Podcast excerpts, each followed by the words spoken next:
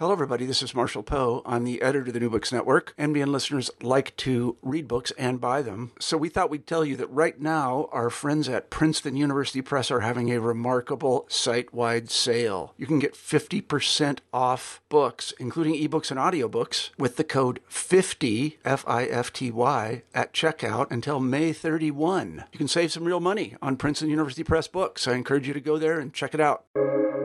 Welcome to the New Books Network. Hello, welcome to the New Books in African American Studies podcast on the New Books Network. I'm your host, Ari Barbalat. I am honored to be in conversation today with my distinguished guest, Professor Chris Henning. Chris Henning is the Blume Professor of Law and Director of the Juvenile Justice Clinic and Initiative at Georgetown University Law School. We are here today to discuss her new book, the Rage of Innocence How America Criminalizes Black Youth, public, published in New York by Pantheon Books 2021. Chris, uh, it's my humble honor to be in dialogue with you today.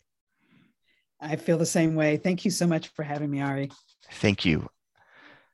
It's a blessing to be in dialogue with you and to have read your book. And I just wanted to thank you for everything that you invested in it in light of mm-hmm. personal sacrifice and in regard to the time investment research and personal endeavor that went into this.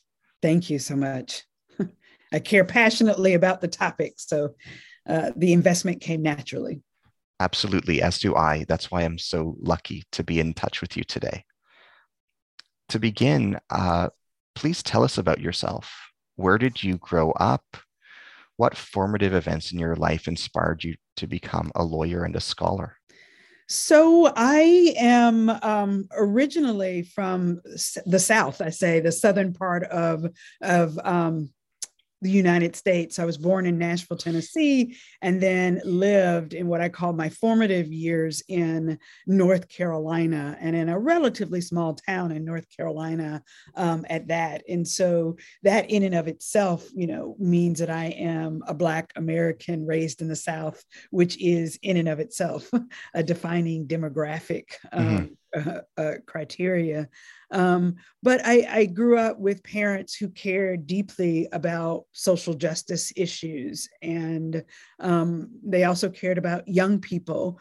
My mother was a professor of early childhood education, and my father although he was a businessman, a sort of traditional um, uh, business uh, person in management, he also cared about young people and would engage with young people at our local church. For example, hosting a Friday night group um, with young boys um, in the neighborhood. And so I think I always grew up thinking about people who were, um, you know, econo- economically less fortunate than I was, um, thinking about socio um, political causes that were important around racial equity and um, my parents cared a lot about schooling and educating their children. So I think for me, that's really sort of formative and led me in many ways to, to law school and then ultimately to a focus on representing children as a lawyer. What inspired you to write this book? So I have been representing children um, accused of delinquency in Washington, D.C. for the last 26 years. And in that entire time, I have only represented four white children, which is just an absolutely absurd statistic. It would lead you to believe either that there are no white children in Washington, D.C. Or that white children don't commit crime. And so I um, really wanted to write this book to reflect on um, you know, just the, the w- reasons why we have such extreme racial disparities in our country. And I also wanted to know, and this is, I think, the most important thing, I wanted to know, um, you know, why um, or how those racial disparities and this deep criminalization of Black children is what I talk about in the book, how it was impacting um, Black children developmentally, mentally, um, emotionally, uh, physically, even. And so that's what this book really uh, explores. What message do you hope your readers will glean from this book? I hope everyone walks away recognizing and really remembering that Black children are children too. Really, that is the ultimate message. And that um, when we think about uh, how we respond to normal adolescent behaviors among children of color, we need to treat them, um, Black children, as if they were any other child. Um, and so I hope that readers will see themselves in this book.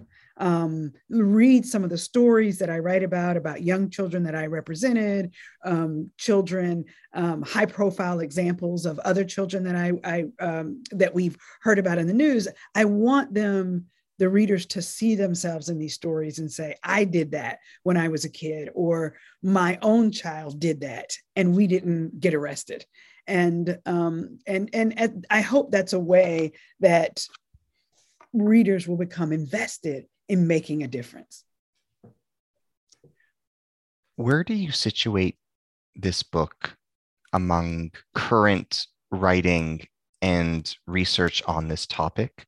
How do you distinguish your contribution from the contributions that other scholars and journalists have made and are making to this topic? Yeah, so there, um, that's a great question. There are a lot of wonderful, um, insightful books about uh, the, the criminal legal system in our country and um, some books about policing that have been great that speak specifically i think to um, you know criminal justice issues writ large locking up our own by james forman the new jim crow by michelle alexander chokehold by paul butler policing the black man which is an anthology edited by angela davis. But um, my book um, enters this space um, with a focus on the policing of adolescence, right? And the policing of Black children in particular. And I think that requires a special telling.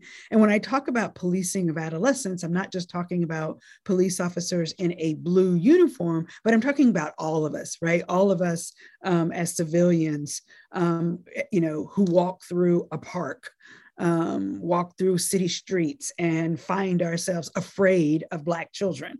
Um, and so we, we need to be thoughtful about how we're all policing by proxy. And so um, I think this book adds to the, the, the body of literature that is there by focusing on specifically the criminalization of normal adolescent behaviors um, as one broad theme. Another broad theme is the, the hyper surveillance and aggressive policing of black children and then the third you know theme that i think i add to the discourse is the unique ways in which black children are dehumanized even when they engage in um, you know real criminal behavior, not that normal adolescent behavior that we have decided to criminalize, but even when children engage in, you know, serious, you know, violent offenses that we have um, learned how to be, um, to take a rehabilitative response, to be graceful and corrective when we're dealing with white children who've committed serious crime, but we tend to dehumanize um, Black children by uh, prosecuting them as adults and imposing severe sentences um, that treat them as if they're beyond redemption. Can you share with us some of the adversities you personally went through during the writing, editing, research process that went into this book? How did you grow from the challenges involved in bringing a book from idea to publication? Can you share anything autobiographical about the writing, researching, and editing process? what it hmm. says about you, and how you overcame those difficulties. Yeah. So it's interesting to think about it as adversities because I write an entire book about adversities that my clients and other Black and Brown mm. youth have experienced. Um, but yes, um, there were many challenges that I, um, you know, experienced. I mean, right, you know, I could think of, you know, several things. One is I'm a law professor, right? I'm a lawyer and an academic, and we are trained to write a certain way. Um, and uh, we write with legalese and and, and big words. And I really wanted to write a book that would be accessible to a mainstream audience, right? Um, and that would change hearts and minds of everyone. Um, and so I wanted to write a book that could be read by the teenagers who are impacted themselves, um, a book that could be read by lawmakers, teachers, um, judges, prosecutors, as well as just, you know, an everyday person, a neighbor, um, a community leader.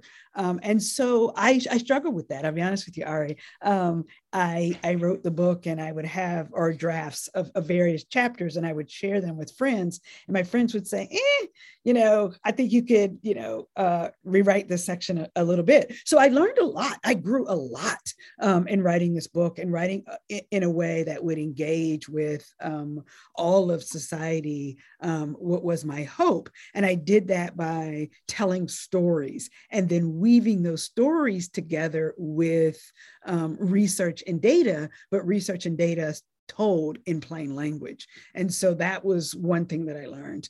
Um, another challenge that I experienced was that, um, I, like I said, I tell a lot of stories in the book. And so I had to revisit those stories, right? Revisit stories about my clients. So I might pull up old police reports um, uh, about some of my clients.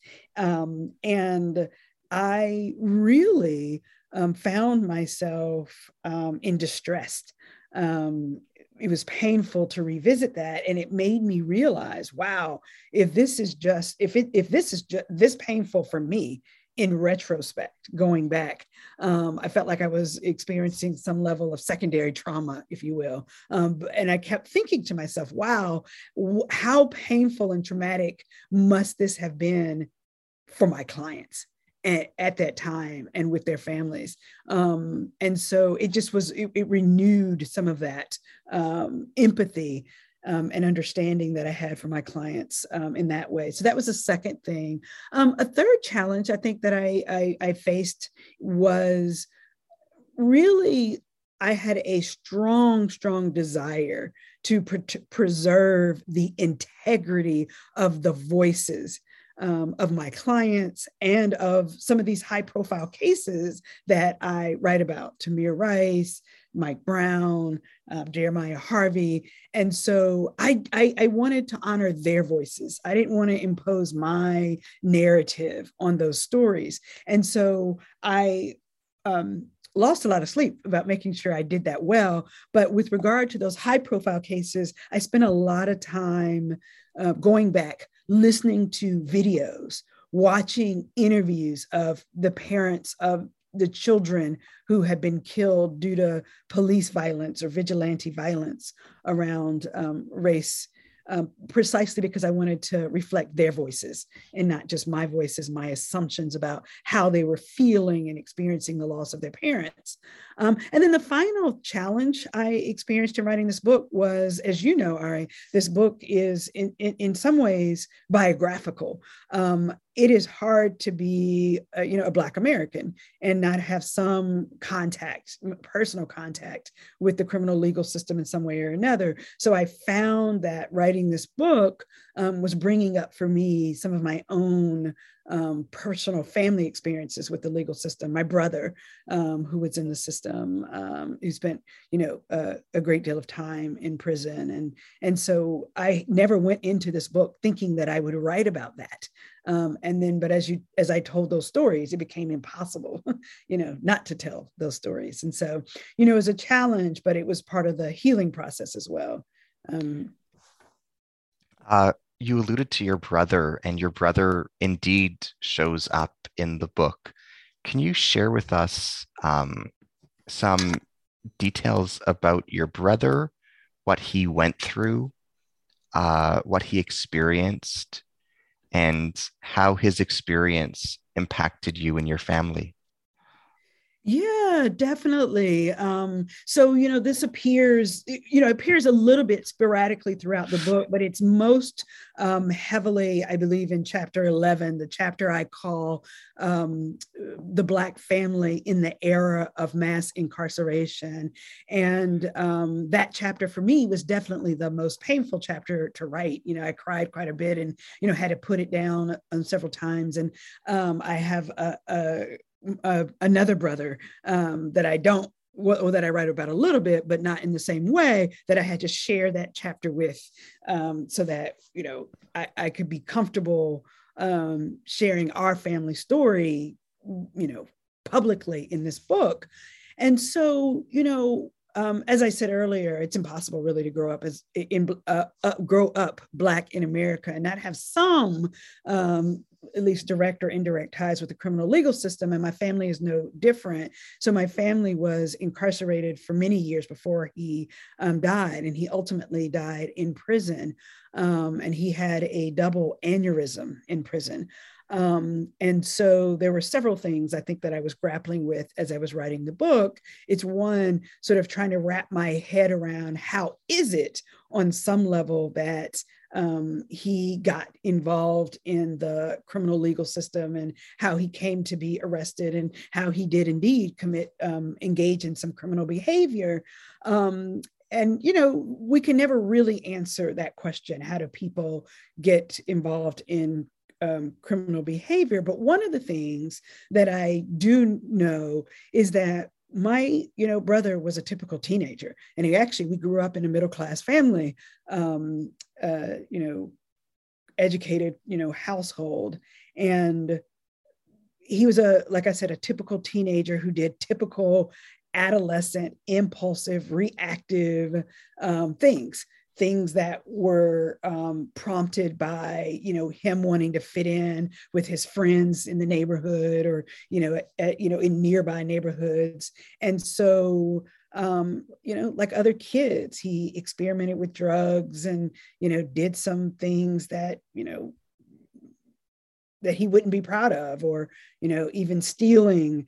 Um, and what i concluded, at least as it relates to this book, was that although he was engaged in those typical adolescent behaviors that other kids, you know, also of other races engage in, that police, you know, or the system targeted him. There's no room for grace and tolerance of those adolescent indiscretions. Um, and so he I, you know, one of the things that I say in the book is that maybe there was ultimately nothing wrong with him, but that society treated him as if something were wrong with him, as if he were somehow uniquely deviant um, as compared to other teenagers. And I, I write about that a lot in the book, the ways Black children are treated as deviant for normal adolescent behaviors. So that was one aspect of what I write about. The other aspect, and I, I think this is the most painful aspect, and that I talk about in chapter 11, was that he, you know, um, spent you know time in prison an extended period of time in prison and how painful that was as a sibling um, to really just be disconnected from your family um, in that way when he was there. And when I was in college and law school, I wrote to my brother because, I mean, especially in law school, when I began visiting prisons as a young lawyer or aspiring lawyer and just realizing how, you know, terrible those facilities are. Um, and i wanted you know him to know that there was someone out there who cared about him. Um, you know there's inadequate health care and um, he had diabetes and so he ultimately had an aneurysm in prison and you know wasn't able to eat right. The culinary um, practices of the facilities are not geared towards somebody who is diabetic. And so um, really he you know his fate was severe right it was actually life taking not just you know we think about what does it mean to incarcerate them to hold them accountable um, but we're incarcerating people in facilities that are really draconian um, and dehumanizing and actually more harmful than they are helpful in terms of advancing public safety. In light of your your brother's story, I'd be curious to ask you about other forms of abuse that take place in prison. What kinds of cruelty have Black youths suffered in jail at the hands of fellow inmates and corrections staff? And along these lines, you tell the story of Kalief in your book. Can you talk about Kalief in light of the suffering and cruelty that take place in jails? Absolutely. And so, you know, Kalief Browder was a um, a 16 year old boy who was arrested for robbery of a book of a of a book bag, right? Someone else's book bag. And what was so extraordinarily traumatic, tragic, and this was in New York, Bronx, New York. What was so extraordinary traumatic about Kalief's story is that um, it is extremely, extremely likely that Kalief was completely innocent and never even took the book bag at all. Um, but even without us knowing specifically whether he was guilty or not guilty, the, the, the facts are that the complaining witness, the victim in that case, um, left the country within weeks of that robbery. In other words, he moved um, back home to his home country and never returned.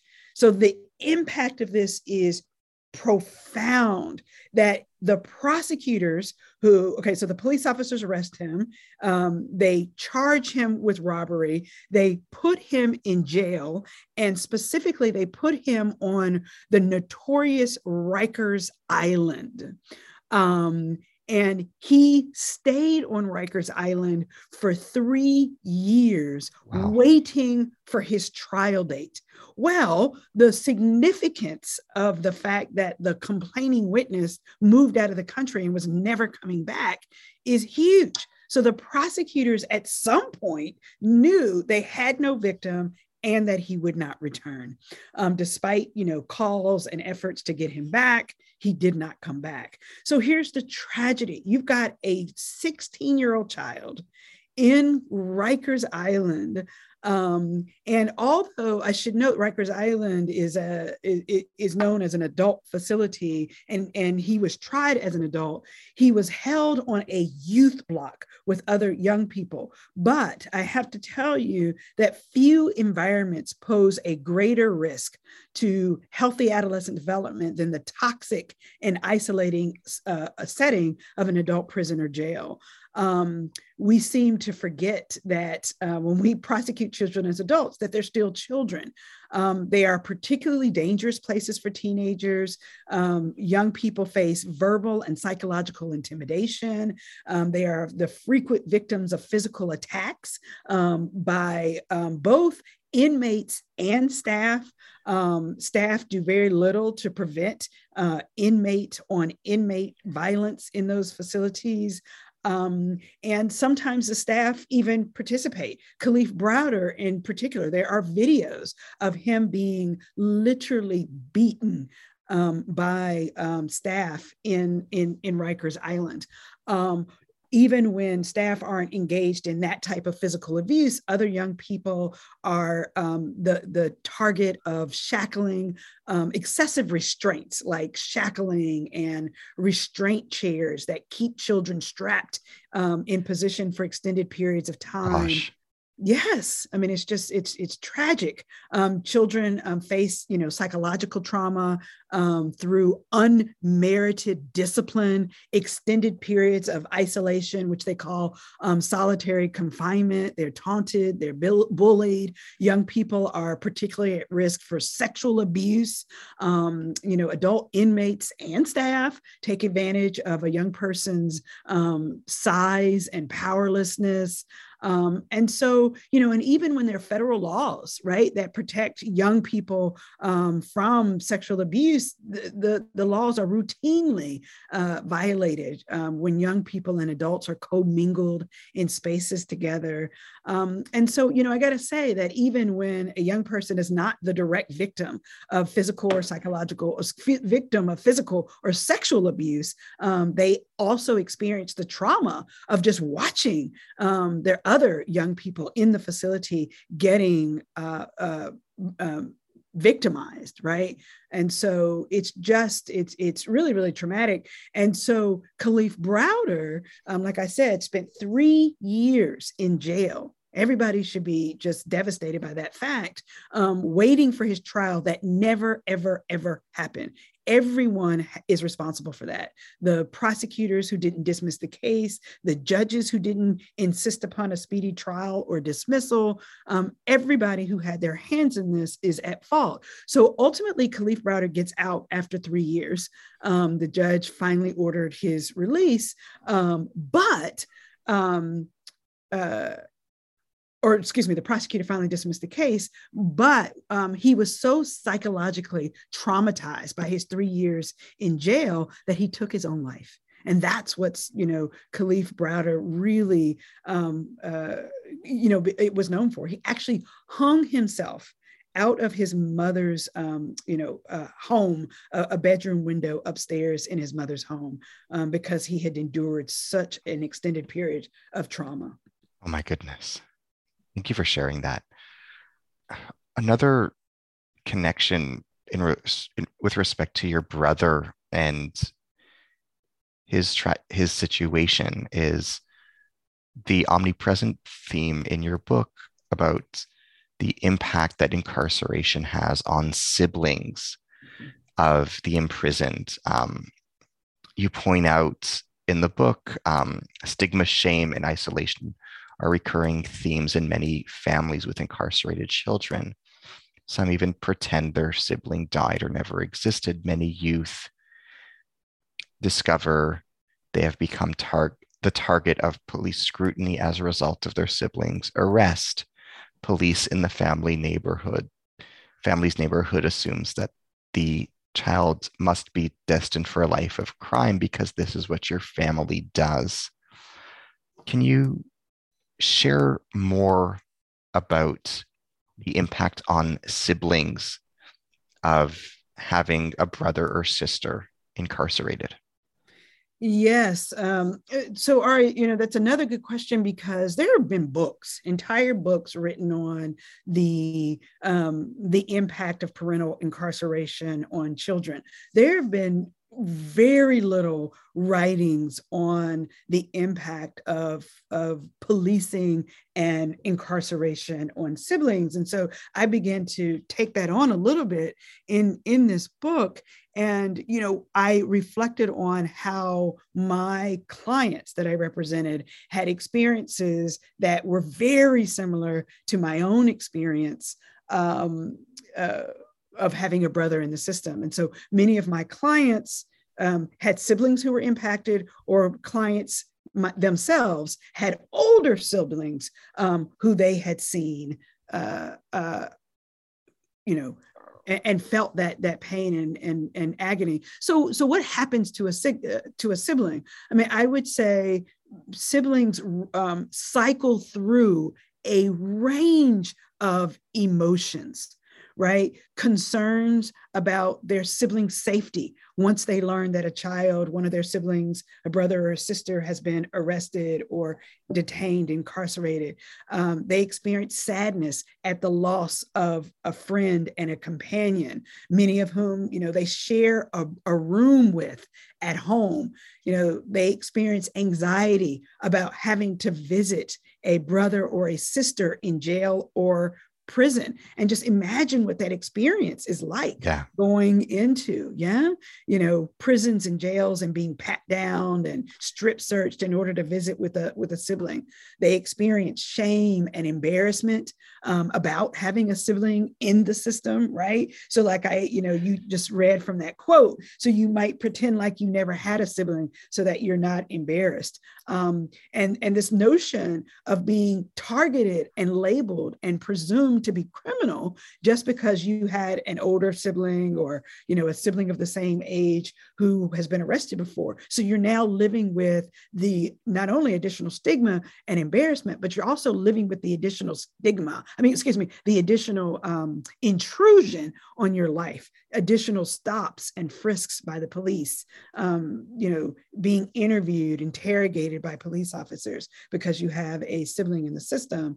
Um, you know there's also a little bit of you know of resentment you know um, and guilt because you feel resentment um, about having a sibling who's now been arrested and has disrupted the whole family life um, and so, you know, young people talk about having nightmares and reliving vivid images of seeing their brother and sister handcuffed, beaten, or hauled away, you know, by um, by a police car. And what's really tragic is that parents can rarely tell a child how long their sibling will be gone, especially in the early stages of a case. And so, a child's anxiety may continue to be unresolved for extended periods of time. And so, I mean, those are just some of the emotions that are associated with having a sibling in the system. And we don't really talk about that that much. Can you comment on the story of Dajerria? Mm-hmm. Um, who is Dajerria? And can you tell us about him and the episode that you narrate in the book about him? Well, so Dajerria Becton is actually a girl um, who, um, um, and and I think this is really a, a, good story to to talk about because it brings in um, the ways in which girls experience black girls in particular experience that same sort of criminalization the the ways in which normal adolescent behaviors um, um, get demonized. And so Dajerria Becton was a um, a black girl from Texas who had a birthday party, to be quite frank. She was from McKinney, Texas, and she lived in a private neighborhood, um, which was a predominantly white subdivision of Dallas. And it was sort of an end of the year party, birthday celebration. And she invited friends from her school. And um, one thing that this story tells us is the ways in which this goes back to my point about policing by proxy, the ways in which civilians don't want, um, you know, or don't want black children around or are afraid of black children and so this uh, so they had this uh, public not a public, but they had a private pool within this private subdivision in which Dajerria lived in, right? And other children had had parties in that pool. Um, but when Dajerria th- uh, showed up, um, there were a disproportionate number of Black children who also began to show up for this party. And white residents made uh, comments about how they didn't belong there and they couldn't use the party or the pool in that way. And lo and behold, they call the police. And um, so the second theme that arises from this story is the ways that the police officers raced in, made assumptions about these um, Black children who were at this party, made assumptions that they did not belong there, that none of them were residents when that wasn't true at all. Um, uh, and so, um, and then also the physical response. One of the officers approaches this 15 year old girl, Dajerria Becton, with a baton, and he um, yells at her to get on the ground. Um, and he begins to grab her wrist and drags her on the ground in her bikini um, and um, wrestling her arms behind her back while she is screaming and crying and begging uh, for him to stop. And so um, it, it was just such a tragic response to again a normal adolescent function a birthday party right? Instead of thinking about alternative ways to respond to and address the conflict between neighbors by you know approaching and asking the young people you know if they live there and trying to mediate a conversation instead of automatically um, uh, making assumptions. And even one of the white students um, there, um, there were some white children who were invited to the party commented in news interviews about how um, uh, disparately how differently i should say that black children were being treated um, essentially all the black children were being arrested and ordered to sit on the ground and placed in handcuffs where all the white kids were told to just go home um, and so it's it, that that story is a, a great example of so many of the themes that I explore in this book. In what ways do females in Black and Brown communities experience the trauma associated with policing differently than males? So, you know, um, I go out of my way in this book to uh, to incorporate girls into the entire conversation. Um, instead of, you know, people, when I was writing the book, people would say, Hey, are you going to have a separate chapter on girls? And I said, No, I want folks to see how incredibly intertwined that trauma is. And so your question is, is you know, is a sharp one.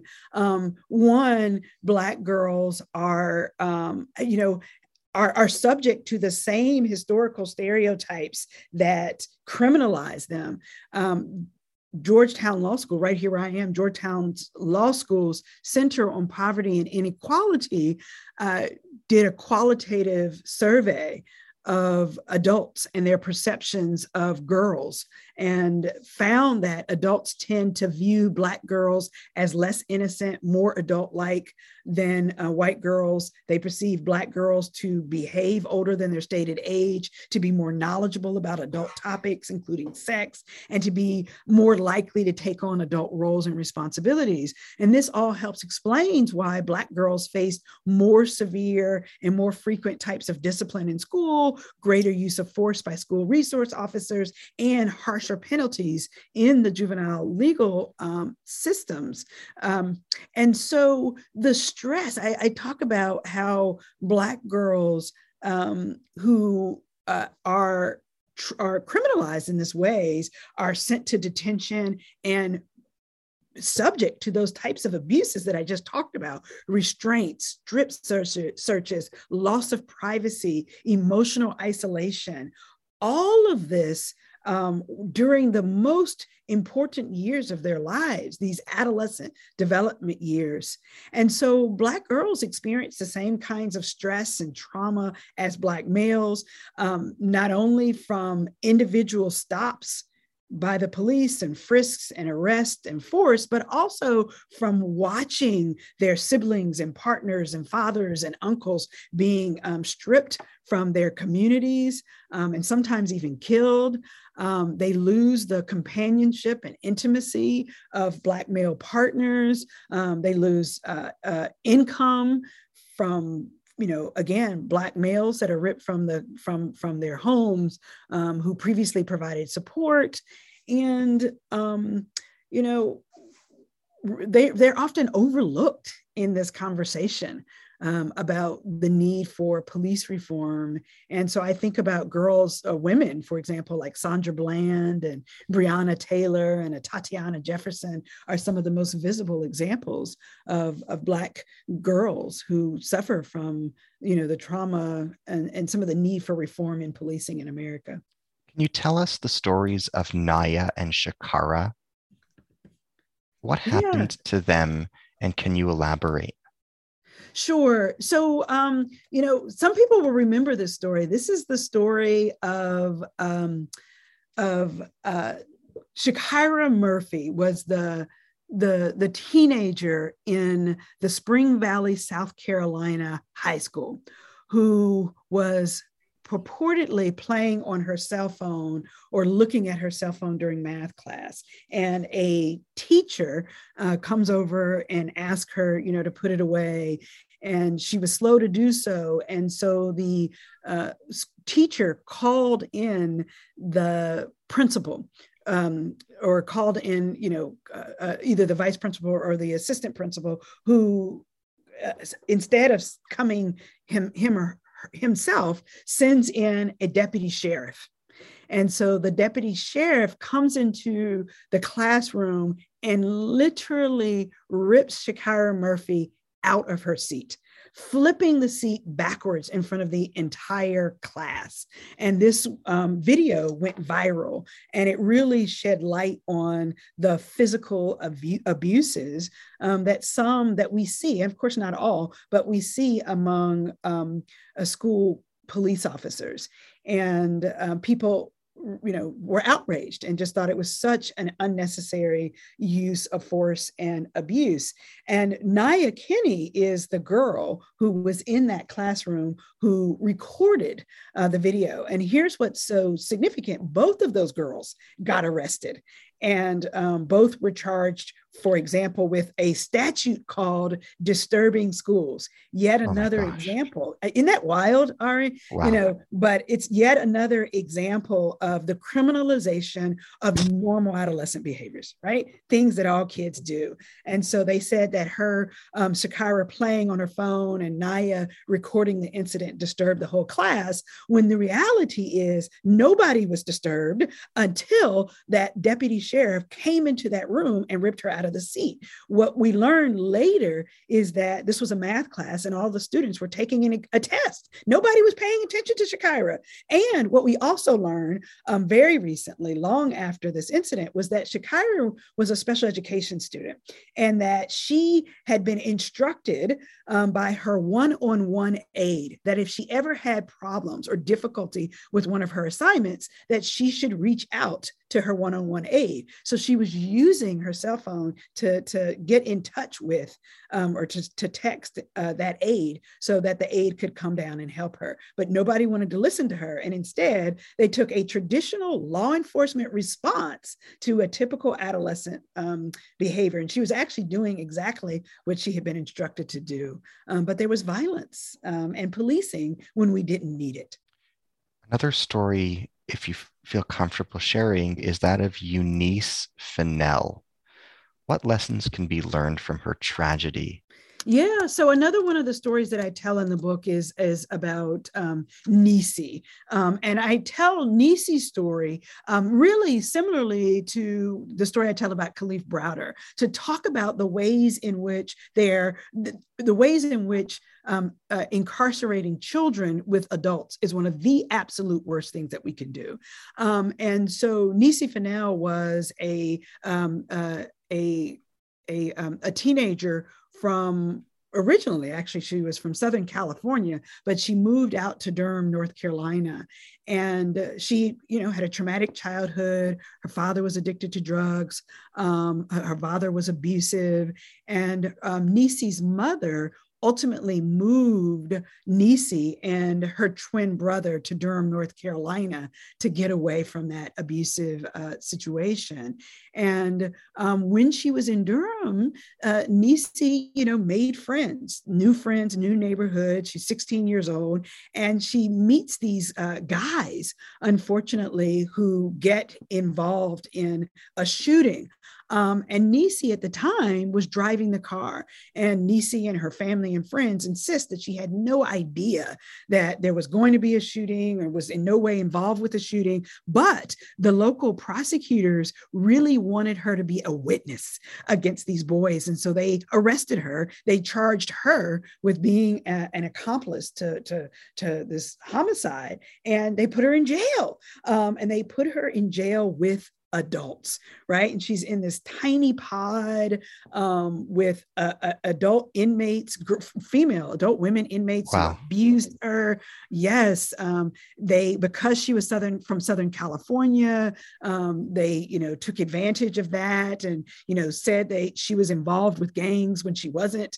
um, and so there was violence, verbal threat, bullying. Um, she was taunted also by the staff um, at the facility um, and she cried often, you know, um, and she confided in multiple people, including her lawyer. She confided in another adult in the facility that she was thinking about taking her own life. And, you know, the facility never, the, the jail, the adult jail, never uh, got her the type of mental health services that she needed um, while she was there. At some point, while she was incarcerated, her twin brother was shot and killed. Oh um, oh my goodness! Was, wow. awful. I mean, it's just just you know tragedy upon tragedy. And again remember she was a witness right? The prosecutors were charging her as an accomplice um, but even they you know did so with with the understanding that she wasn't the shooter it wasn't clear to them how much she knew but she refused to snitch because she was afraid right? Um, and so she ultimately while in prison unlike kalief who took his life after he got out of jail nisi Fennell took her life. She committed suicide hung herself in the in the facility. So i you know i i share that story. I mean so you know we've talked aria about a lot of really tragic examples you know and i hope you know readers will still you know read this book um, uh, and and and recognize um, you know uh, the importance and the relevance of the stories, but this story was relevant and important for how all teen black teenagers are disproportionately treated, how we um, should have had a rehabilitative um, response to Nisi Fennell instead of locking her up, putting her, you know, in solitary confinement, you know, at, at various times and um, subject, subjecting her to abuse, all of these things. Um, so there's so many lessons to learn from that story if we place this problem in historical context, I was wondering if you could comment on the case of George Stinney and its relevance. Yeah. So, um, George Stinney is the youngest person ever executed in 20th century America. Um, and so he was 14 years old. He was a 14 year old Black child, right, um, in 1944 in South Carolina. And so, I, I, just as you noted, I bring in this story as a historical backdrop because I, what I want to show in the book is that America has had a long history of failing to treat Black children as children, and that you know um, the the um, execution right execution of children is considered to be barbaric all over the world. And the United States of America was one of the last three countries in the world to ban or prohibit um, the execution of, of a person who committed a crime when they were age the age of 14 but george stinney's story is is not only about that the execution the disproportionate execution of black and brown people in our country but like the dehumanization of a 14 year old i don't care what a 14 year old did that we um, would ever think that it would be appropriate to execute them? Well, of course, as was true um, in so many of uh, those early cases of, um, and even some of the contemporary cases, but early cases involving the execution of Black youth, um, Black, I mean, George Stinney by all accounts, in subsequent review, is very likely innocent. So he gets executed for something that he didn't do. And in particular, he was accused of um, brutally murdering two young girls by beating them over the head um, with a metal spike and dumping them in a muddy ditch. The reason why I wanted to tell you that is because George Stinney, I told you, was 14 years old. Um, these girls were um, white girls, and people wanted to believe that it had to be someone Black um, and that it had to be a Black male, given all of the stereotypes and assumptions about the sexuality um, and the hypersexualization of Black youth. Um, and so the, the narrative that was put forth was that this 14 year old raped one of the girls, beat the two girls, and threw them in a ditch. I mean, and by all accounts, now um, everybody knows it just wasn't even physically possible that he could have done such a thing, right? Um, he was a skinny little kid, didn't have the strength to do it. Um, uh, he was forced to, uh, uh, his entire trial last, lasted two and a half hours um, with six witnesses, no transcript. Um, there was a confession that he said he confessed, the police officer said he confessed to the crime um, when there was absolutely no written record whatsoever.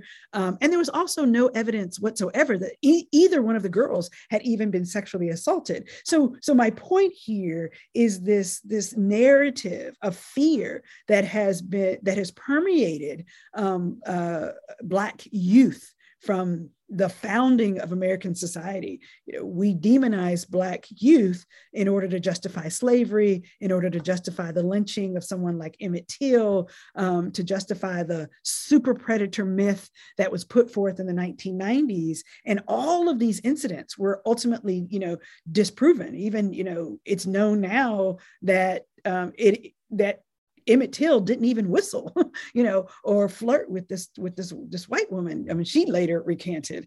Um, and then this super predator myth demonizing black children in the 1990s was recanted by you know John DiIulio, the Princeton professor, who made this this this um, narrative up or had this pseudo scientific theory, um, and he recanted it himself. But those narratives um, intentionally put forth now uh, live on in the American psyche uh, and, and calls all of us um, to fear Black children and lead to this overcriminalization of Black kids. So I wanted to bring in George Stinney's story into the narrative just to provide that historical racial through line um, of the criminalization of Blackness and the criminalization of Black adolescents in particular um, from the founding of American society. What do you recommend in regard to school reform to address some of these problems? Um, there's there's a quote in your book where you write, "We have the tools we need to build healthy students, successful learners, and safe schools. Now we just need to treat Black children as if they belong. Remember that we don't need police to save our schools." What suggestions do you recommend in regard to uh, school reform? In regard to what your book is detailing? Yes, we, you know, as a society have really bought into this idea that law enforcement is the only way to ensure um, community safety and the only way to ensure um, school safety.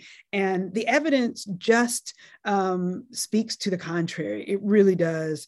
Um, and that we are actually doing more harm than good particularly in relying on police officers to um, correct, redirect, uh, discipline, or even raise, if you will, raise um, children.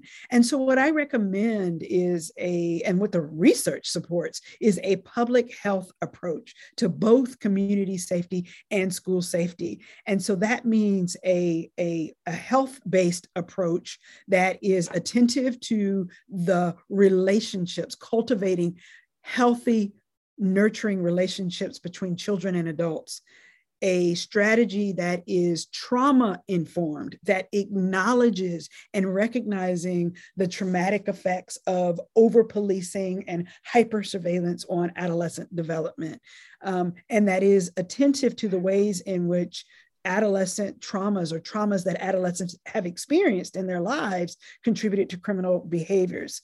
Um, so it needs to be trauma informed. It also needs to be restorative. Uh, a strategy for community safety and school safety needs to restore or repair relationships that have been breached. And um, uh, it needs to be racially equitable. So, what is that look like in practical language on the ground, it means that a public health approach to school safety will have a continuum of mental health providers for young people. It will have um, social emotional learning as a part of the curriculum, which is all about teaching young people how to engage with one another with empathy, empathy, compassion, respect. Um, we need vocational opportunities, positive behavior interventions, restorative justice mod- modules, and you know even in schools where there is some evidence of real violence, a lot of the traditional law enforcement um, strategies are imposed in schools where there isn't any demonstrated evidence of real violence. But in those schools where violence does exist, we need credible messengers and violence interrupters who've been demonstrated or, or are proven to be effective in engaging with at risk youth.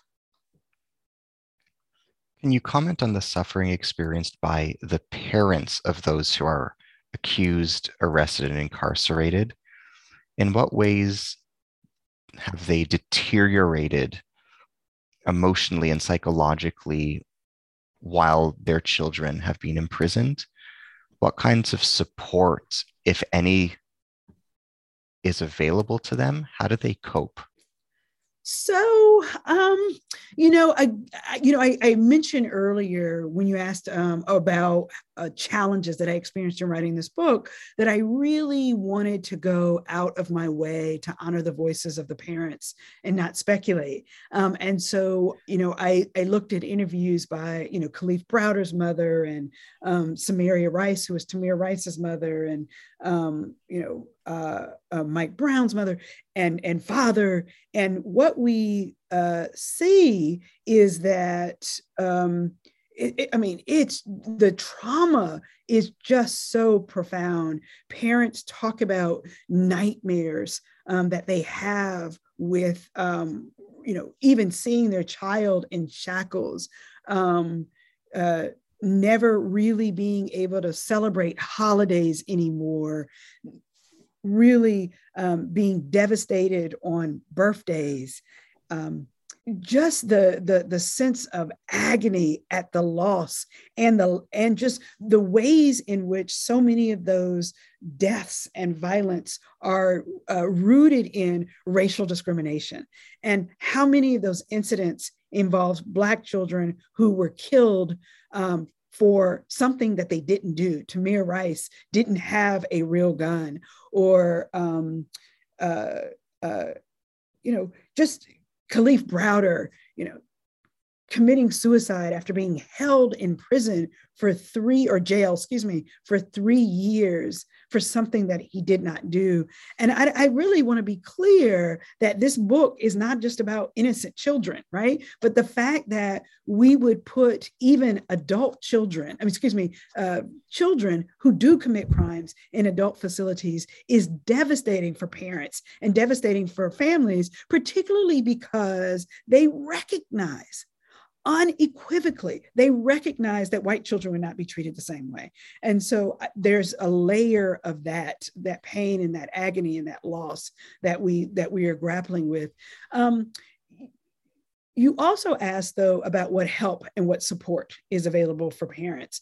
And so, so many of the parents, in fact, almost every single parent that I write about in this book, in these high profile cases, became an activist um, and an activist around police reform and reform of the juvenile and criminal legal system. And, you know, uh, Kalief Browder's mother, Vernita Browder, um, really was a very uh, vocal spokesperson about the need for reform of solitary confinement confinement, for example. And in New York City, you know, solitary confinement is now um, prohibited for young people.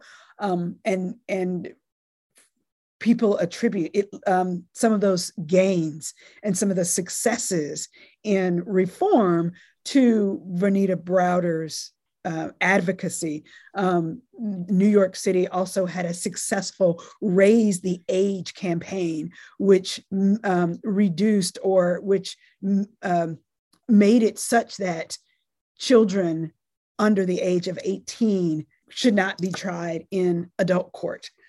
So things of that nature have come about as a result of youth or excuse me, parental activism. Um, Samaria Rice started an entire foundation um, number of the parents have started foundations. And so I would say there's agony and there's hope, right? There's agony and there's resilience among Black parents. And so um, that would be uh, really a, a, powerful, powerful takeaway that everyone should have um, from this book. Thank you.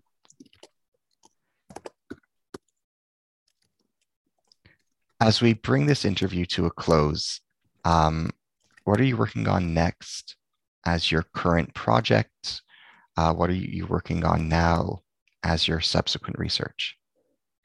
So, um, more than anything, Ari, I am trying to, to, to convert the sort of the written text into um, action Okay. Uh, the the reform, the, the strategies that I propose in chapter 12 um, for, for reform and some of the things that I talked about with school-based reform, I want to convert that into action. And so we've got a number of, of projects or, um, in my office. So one, me personally, I do a number of trainings and uh, across the country for state actors, judges, prosecutors, defenders, um, probation officers, folks who are engaged in the juvenile criminal legal system, also with school systems, right? Teachers and school administrators, trying to educate them around some of these issues, right? Some of the research, some of the research that I personally did not know, notwithstanding the fact that I've been working with children for 26 years. So I'm doing some of that.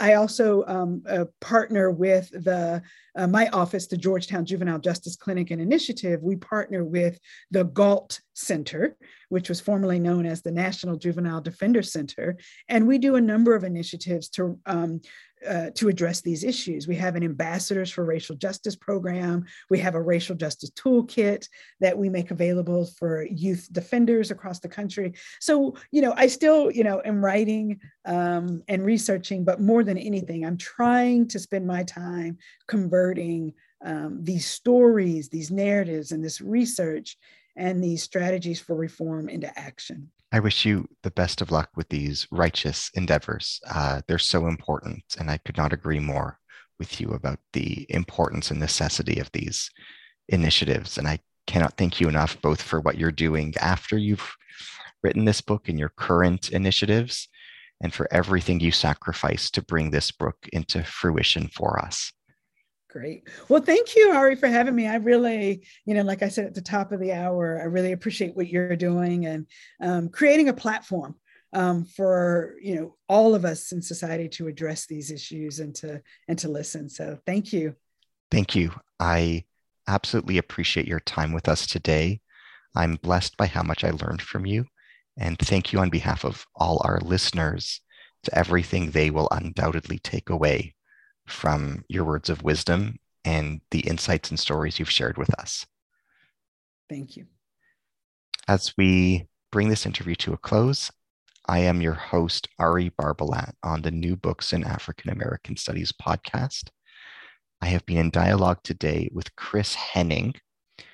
Chris is Blume Professor of Law and Director of the Juvenile Justice Clinic and Initiative at Georgetown University Law School we have been discussing her new book, The Rage of Innocence How America Criminalizes Black Youth, published in New York by Pantheon Books 2021. Thank you very much. Thank you.